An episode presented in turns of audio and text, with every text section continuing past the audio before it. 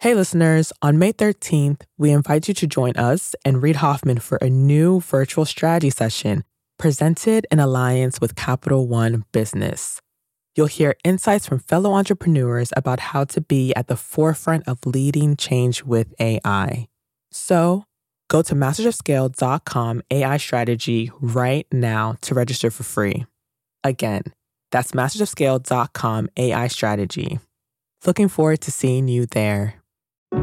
When you're working in a food bank and you're rolling up your sleeves, your differences fly out the window. I grew up in the, you know, the crack epidemic that happened in the 80s and a lot of violence that happened in inner city communities. And while we didn't have a whole lot of money, what we had was a village that loved me. What I have seen in the past two years, when I looked at what we've gone through during the pandemic, I have seen Americans help Americans. Volunteering and service can take you from this pathway from charity to justice. It helps to build a muscle. And I think that is the beauty of AmeriCorps. We are meeting urgent needs right now, but we also provide this transformative experience for our AmeriCorps members that go on to continue to do great things for the country. We've got tough questions to ask ourselves. What's at stake for AmeriCorps is what's at stake for America.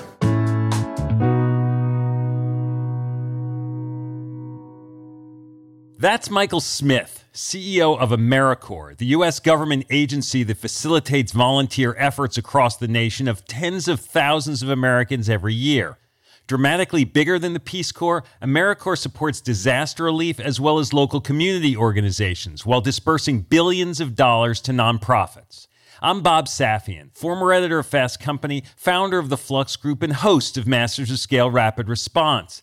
I wanted to talk to Michael because at a time of heightened national divisiveness, Michael positions volunteering as an essential glue that helps soothe wounds in the culture and the marketplace, bridging our differences and cultivating our empathy.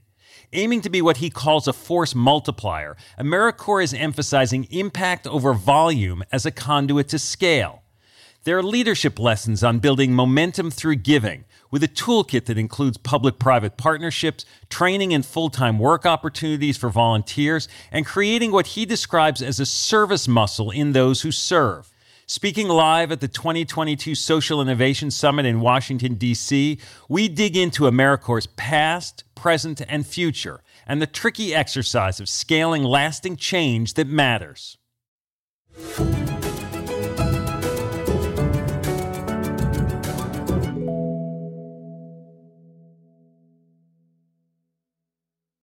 Listeners. It's Erica Flynn, VP of Alliances and Audience Development at Wait What, the company behind Masters of Scale. My day to day consists of nonstop communication, not only with my immediate team, but with our current partner relationships and with incoming leads from possible future partners, which is why I rely on the ease of Grammarly to keep my communication clear and efficient. One confusing email can turn into several confused replies, which can turn into an unexpected meeting which no one wants, needs, or has time for. Having Grammarly on hand as my trusted AI writing partner not only streamlines my extensive to do list, it minimizes miscommunication by quickly and efficiently synthesizing information and carefully curating tailor made responses to specific groups. In fact, companies that use Grammarly to communicate can save 19 days per year per employee. Grammarly eases the writing process. It's a writing partner from the blank page to the last word typed before hitting send. Join me and over 70,000 teams who trust Grammarly to work faster, hit their goals, and keep their data secure. Visit grammarly.com to learn more. That's grammarly.com. I'm Bob Safian, and I'm here with Michael Smith, the CEO of AmeriCorps, the U.S. government agency dedicated to volunteering and national service. We are live at the Social Innovation Summit in DC. Michael, thank you for joining us. Thank you for allowing me to be here. Thanks for allowing us to talk about the work we're doing at AmeriCorps. So, AmeriCorps is a big canvas. You aid in disaster relief and recovery from Katrina to Sandy to COVID. You engage citizens as volunteers, cultivating national empathy. You expose volunteers to new opportunities. I saw something, a group that recently volunteers, 70% of them got hired by FEMA. And of course, you disperse funds to 2,500 or so grantees from Habitat to Humanity, American Red Cross, and probably a bunch of social impact folks who are here in this room, or maybe they want to be on that yes. list. You have been in this job since January. I have. Five months. So, my opening question is what about AmeriCorps is different today uh, we were launched during the Clinton administration 30 years ago, but our history goes all the way back to the 1960s. And so the idea of AmeriCorps was how do we bring together all of the do gooding that is happening across the federal government? How can we become this place to be a force multiplier for people that want to do good and give back to their community? So we now have 250,000 AmeriCorps members and senior volunteers that are serving in 40,000 locations, and we have more than 1.2 million alumni. So chances are, if there is a challenge in a community and there are people doing something about it, AmeriCorps members are at the heart. So, on my watch, there are three things that have bubbled up. One is a real focus on impact. How do we make sure that when we look back 20 years from now, we're not just applauding ourselves for how many AmeriCorps members we're serving? We're not applauding ourselves for how many bowls of soup were handed out, but we're really looking at the measurable, tangible impact that we're having on intransigent systems all across the country. The other thing that's really important for us right now is equity, equity, equity. How do we make sure that AmeriCorps reflects the rich diversity of our communities in the country? And in order to do that, we have to address some barriers. Some AmeriCorps members get stipends. Is it enough so that they can mm volunteer full time. Uh, we've got AmeriCorps members that are giving 1,700 hours in service as AmeriCorps members, but also keep a roof over their head and have food in their bellies. How do we make sure that there are more diverse BIPOC and tribal and rural and inner city grantees? So we've got to remove those barriers. Uh, and the other thing that we are really excited about on my watch is making sure that AmeriCorps is playing an even more central role to bridging our differences and really helping us to work against polarization.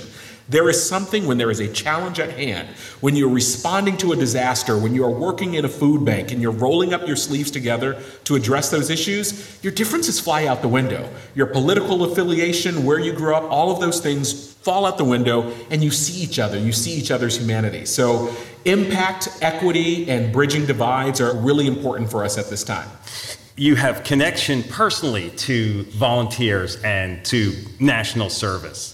Is that impacting the way you lead the organization differently? I'm from Western Massachusetts. My parents were both 16 years old when I was born. We were poor. We didn't have a whole lot of money. I grew up in the you know, the crack epidemic that happened in the 80s and a lot of violence that happened in inner city communities.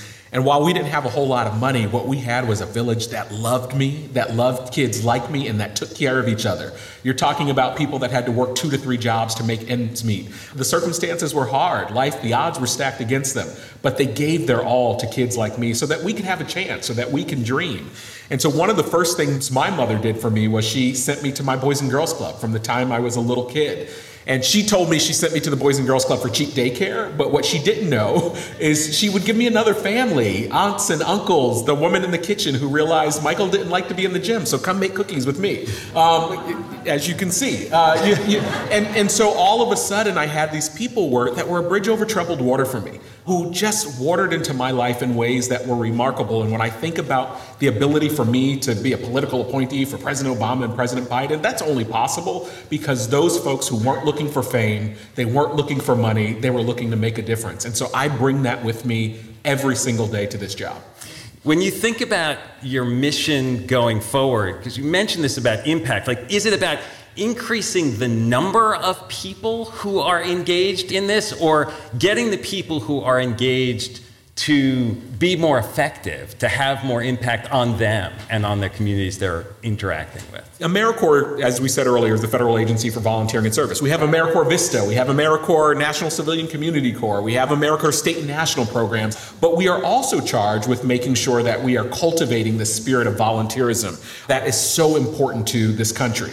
What we have to do, and what we will do on my watch, is making sure that we're focusing more on the type of impact. Uh, you could have tons of people all day long doing lots of things. You could be serving soup and never find the root causes of hunger and homelessness. You could be working in schools and never find out why there's systemic inequality, why those schools continue not to perform at the same level of more affluent schools. So we are really focused on impact. We've got tough questions to ask ourselves.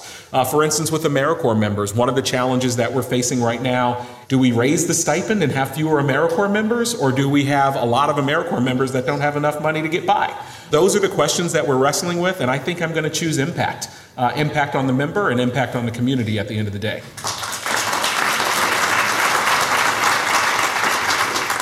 When you think about is the state of service and volunteering, is it good?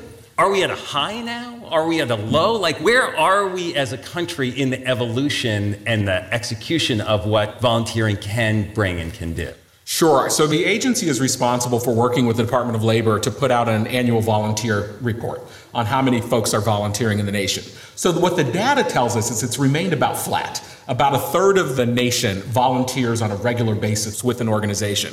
I have a problem with the question uh, because I think if I asked my grandmother, uh, who took care of me in between her two jobs, uh, if I asked my uncle, who was coaching the team on the weekend or taking all the other little kids when he took his kids as well, I don't know if they would answer yes, that I am a volunteer with an organization on a regular basis. Mm. So, what I have seen in the past two years, when I looked at what we've gone through during the pandemic, I have seen Americans help Americans. I have seen people that were struggling create mutual aid networks. I have seen them distribute foods. I have seen them take care of each other's children. I have seen them create learning pods for people who were nurses and had to go to work. And so while we might be seeing a flat level of volunteering according to our data, I see Americans giving back to each other's in record ways in ways that we've never seen before. Mm. We mentioned AmeriCorps disperses funds. As you talk about impact, are there any stories of partnerships, new partnerships that you feel like are having particular impact?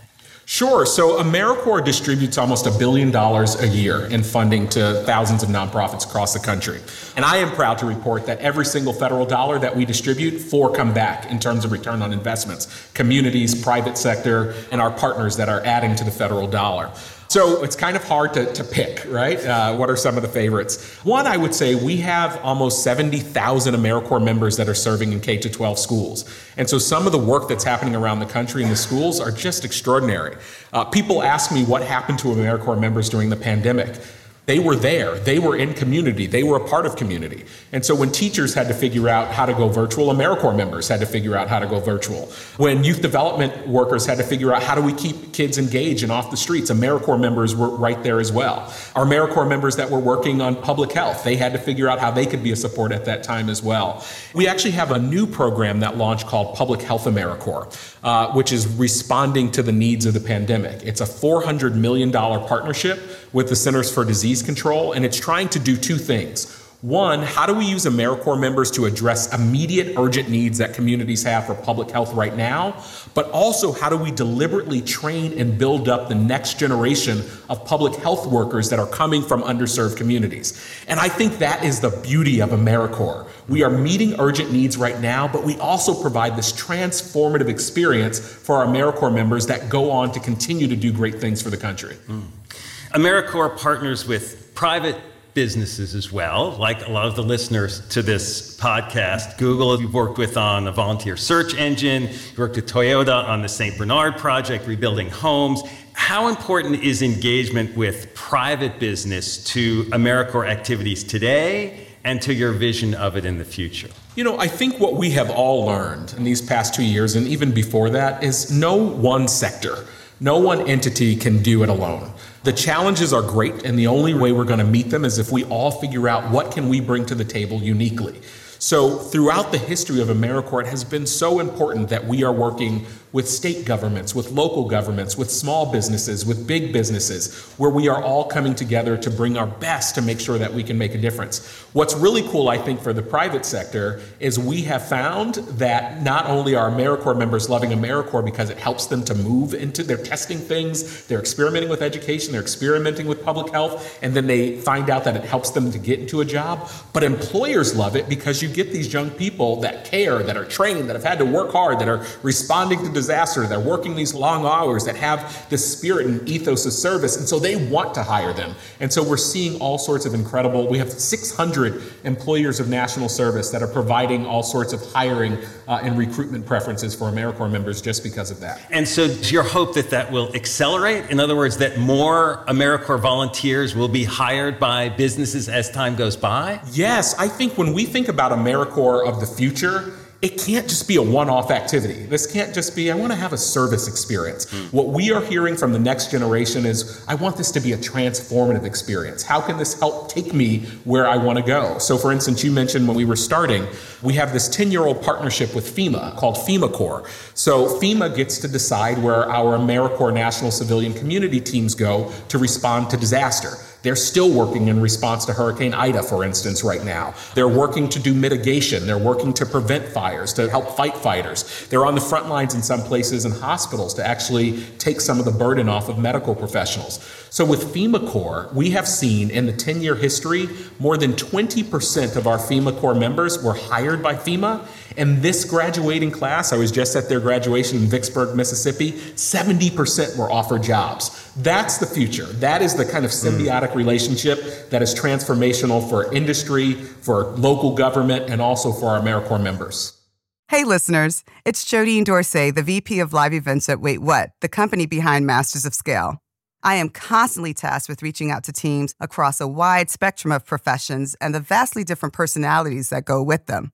Grammarly helps me quickly shift tones to better communicate what I want to say and saves me valuable time in the process. Our upcoming Masters of Scale Summit event features top tier speakers from CEOs to founders to political leaders Grammarly's ability to produce on brand writing helps me properly prepare for each and every thought leader I interact with on stage. It lets me generate the most exciting specialized content for our audience. In fact, teams that use Grammarly report 66% less time spent editing marketing content, which I've seen firsthand with my summit team. Join me and over 70,000 teams who trust Grammarly to work faster, hit their goals, and keep their data secure. Visit grammarly.com to learn more. That's grammarly.com. Before the break, we heard Michael Smith, CEO of AmeriCorps, talk about the role of volunteerism in America and what it takes to generate deeper societal impact. Now, he talks about how the rising pressure on all organizations to address social action is affecting AmeriCorps' agenda and the need for leaders to focus on binding communities together. He also shares lessons from his time in the Obama White House and advice on how to scale impact to create true structural change in a crisis environment and beyond. Your organization, in some ways, is crisis focused. I mean, traditionally, it evolved around natural disasters. With COVID, we've added healthcare crisis, but we've also become more attuned to social crisis. George Floyd, Buffalo, the Texas school shooting. What is AmeriCorps' role in social unrest, in social action crisis, or is that not necessarily part of your purview? What I think is wonderful about AmeriCorps is we have the ability to pivot to respond on a dime to the challenges that are happening today. But we are also constant and consistent parts of the community every day.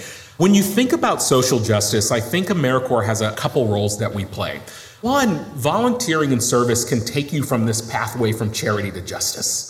It helps to build a muscle. That little kid whose mom takes him to the soup kitchen to serve might all of a sudden start thinking about why is there hunger and homelessness in my community? How can I do more? And one day, that little kid that started serving in the soup kitchen might run the soup kitchen or might run the advocacy organization that's trying to get to the root cause. That young man who says, I want to be involved in public health in my community, so I'm going to go work at this public health institution, might one day become the head of the policy center that is looking to change the game on health inequality in their community. And so it is a very important role to build that muscle at an early age and give people a sense of what the challenges are in their communities so that they can both meet urgent, immediate needs, but also get to root causes uh, thinking about justice. Also, we're excited to see AmeriCorps members that are on the front lines thinking about how can we respond today? How do we teach kids about inequality? How do we teach kids about the challenges of racism? How do we teach kids about gender equality? And those are the sorts of things that are happening right now, and it's the demand that is coming from AmeriCorps members. They are telling us we care about climate, we care about social justice. So they get to shape in partnership with the community how they're going to serve. And so you're going to see more social justice happening from AmeriCorps members. Mm. I was reflecting as you were talking. We had a guest on the show a little while ago, Ken Frazier, the chairman of Merck, former CEO of Merck. And one of the things he talked about was with the move toward more remote offices, that we're losing this social fabric, that the workplace is a place where people who are different from each other are forced together and get to know each other and work together. It sounds a little bit like you see volunteering as another lever to sort of keep the social lubricants and moving in the right way in our national culture. It's hugely important. You know, Bob Putnam, the scholar, wrote a book about 10 years ago where he talked about this idea that community members are doing less of the things that brought us together to build social capital. I think about my mom, who was a single mom and she was the church secretary. She served right next to the corporate attorney. They were peers and they got to know each other, and that might not have happened. Things that happen at the Rotary Club, things that happen at the Boys and Girls Club, and yes, things that happen through service. It allows us to break down the barriers that are driving us apart and allows us to see each other, to get out of, I won't name the social media platforms that cause us uh, to be in these giant echo chambers and to kind of, I think, rely on some of our worst instincts. When I am with you, when I am meeting a need in my community, when I am rolling up my sleeves, I am getting my hands dirty, we have to see each other. And it is an important role that volunteering and service and AmeriCorps members play. So, you led the Social Innovation Office inside the Obama White House. It, it can be hard to bring social impact ideas to scale. What are the levers that you think are most important in generating scaled impact out of your efforts? Sure. So I led the Social Innovation Fund within the Obama administration. And the Social Innovation Fund was charged with doing two things. One, how do we prove and improve evidence based approaches in the social sector? The other thing that we were doing, we were helping to scale at the same time. And there were some unique things about that that I think were very important. One, it was the public private partnership that was huge. So we brought some government money. Philanthropy then matched us, and then we had partners all across the country that were coming in. Once we proved, once we tested that innovation, uh, then we could be those first dollars in, and then the rest of the country, private sector, state and local government, could help take us to the next level. Um, the other thing that we did is we were kind of an operation that was helping to find the creative, the unique, the innovative that was happening across the country. And again, we could bring those uh, to the market to think about scale. And to the people in this room, are there lessons that you would point to them, the priorities that they should have when they're trying to scale their impact? Well, I think one of the things that I think about first, when you think about scale, you got to get close. Bryan Stevenson from Equal Justice talks about getting proximate. You can't think about scaling if you don't know the product, if you don't know the people, if you don't have the experience alongside the challenges and the opportunities that you're trying to address. And so you got to step out. Sometimes I love remote work, uh, but you've got to get into the community. You've got to get to know the people. And not only do you need to get into the community and get to know the people, but you have to make sure that the people closest to the pain are the people closest to the power. And you have to create room diversify your board tables, diversify your staff leadership, and make sure the people that you are trying to serve are driving the decisions because that's the only way you're going to have real progress. So, what's at stake right now for AmeriCorps? You know, it's interesting. What's at stake for AmeriCorps is what's at stake for America. Who are we as a people? How do we meet challenge? How do we meet crisis? How do we meet each other? And what I saw during the pandemic, as I mentioned earlier, when the going got tough, AmeriCorps and America got tougher. And I think we saw the best in ourselves. And so right now we have to ask can we do that outside of crisis? Do we have to wait for the world to be falling apart to be the best that we can possibly be? And I think what history shows us, whether it was after 9 11, whether it was after Hurricane Katrina, whether it was in the wake of World War II, whether it was during apartheid, Americans step up. And I think there is something about service that can help to catapult and accelerate that. And so that's what's at stake for us right now.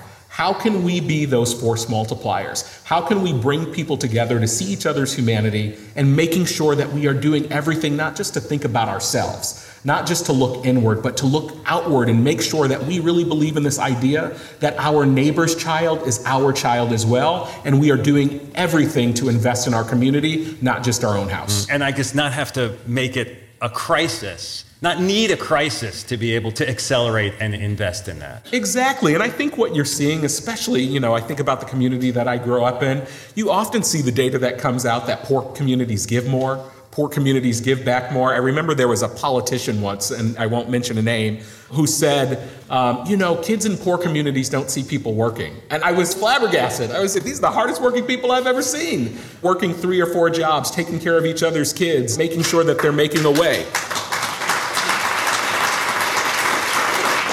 And so I think we see these moments of crisis where people stand up and step up, but I also I think if you look closer, If you look at your own family, if you look at your own neighborhood, um, de Tocqueville called it something that was uniquely American. I'm not sure if it's uniquely American, but I see it all the time. I see the spirit of service. I get to travel across this country from close to close in rural neighborhoods and tribal neighborhoods and inner city communities, and I see people helping people and people giving back. So, my job at AmeriCorps is to help to open those doors, help people to find a way that they can give back and make a difference in a way that they care about most. Well, if folks listening on the podcast or here in the room want to get involved individually or as an organization, what do they do? Where do they go? So go to AmeriCorps.gov. Go to AmeriCorps.gov if you want to serve full time in a school, if you want to serve full time with our National Civilian Community Corps, which is actually what I want to do one day before I retire. You actually get on a van with 10 of your peers and this week, you might be in Louisiana responding to Hurricane Ida. Next week, you might be in Vermont helping with a community garden that needs to be built. The week after that, you might be helping to respond to a disaster uh, that's related to a fire. And you're cooking your own meals and you're getting to know other people. So if you want to do that, you can do that. Also, people often think that AmeriCorps is just for young folks. AmeriCorps members are 18 to 80. I've actually met some folks that are 90 that are AmeriCorps senior volunteers. We have a, yes. we, we have over 100,000 AmeriCorps senior companions, foster grandparents, and retired senior volunteers. So there are ways that you can give back. If you want to work for City Year and Public Allies and Habitat for Humanity, uh, you can do that as well. So go to AmeriCorps.gov. You can get an education stipend, uh, you can get a living allowance, and you get the opportunity to change the world. Also, if you're interested in just doing something an hour here or there, you can go to AmeriCorps.gov and find ways for you to get involved in your community as well. Well, Michael, this has been great. I thank you. I hope everyone here at the Social Innovation Summit in DC has enjoyed it. Those of you listening, uh, you can also always find us at masterscale.com. Michael, thank you so much. Thank you so much. This has been wonderful. Hi, everyone. It's Jeff Berman, CEO of Wait What and co host of the Masters of Scale podcast. Like many of you, my to do list changes by the minute. Whether I'm working with partners or hashing out legal documents or brainstorming with our team, there is never a shortage of tasks that require attention and constant communication.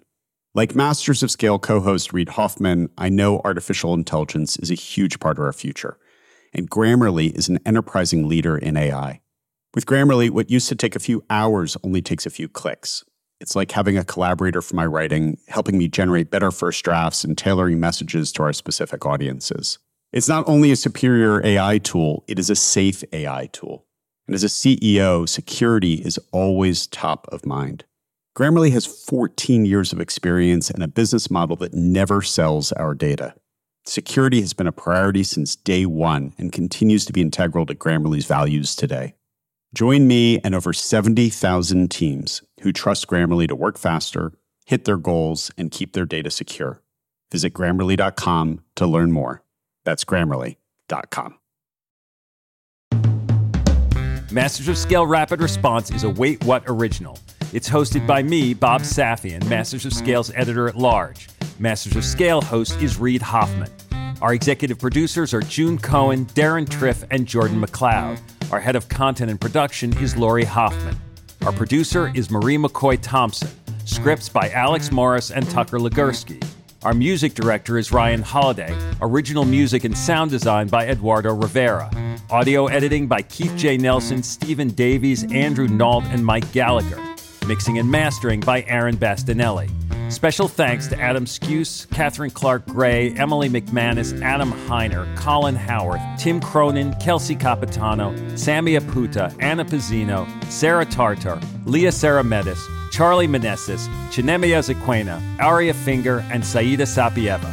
Visit mastersofscale.com slash rapid response to find the transcript for this episode, and please subscribe to our email newsletter. Become a member of Masters of Scale to get access to a year's worth of courses and content on the Masters of Scale Courses app. Find out more at mastersofscale.com slash membership.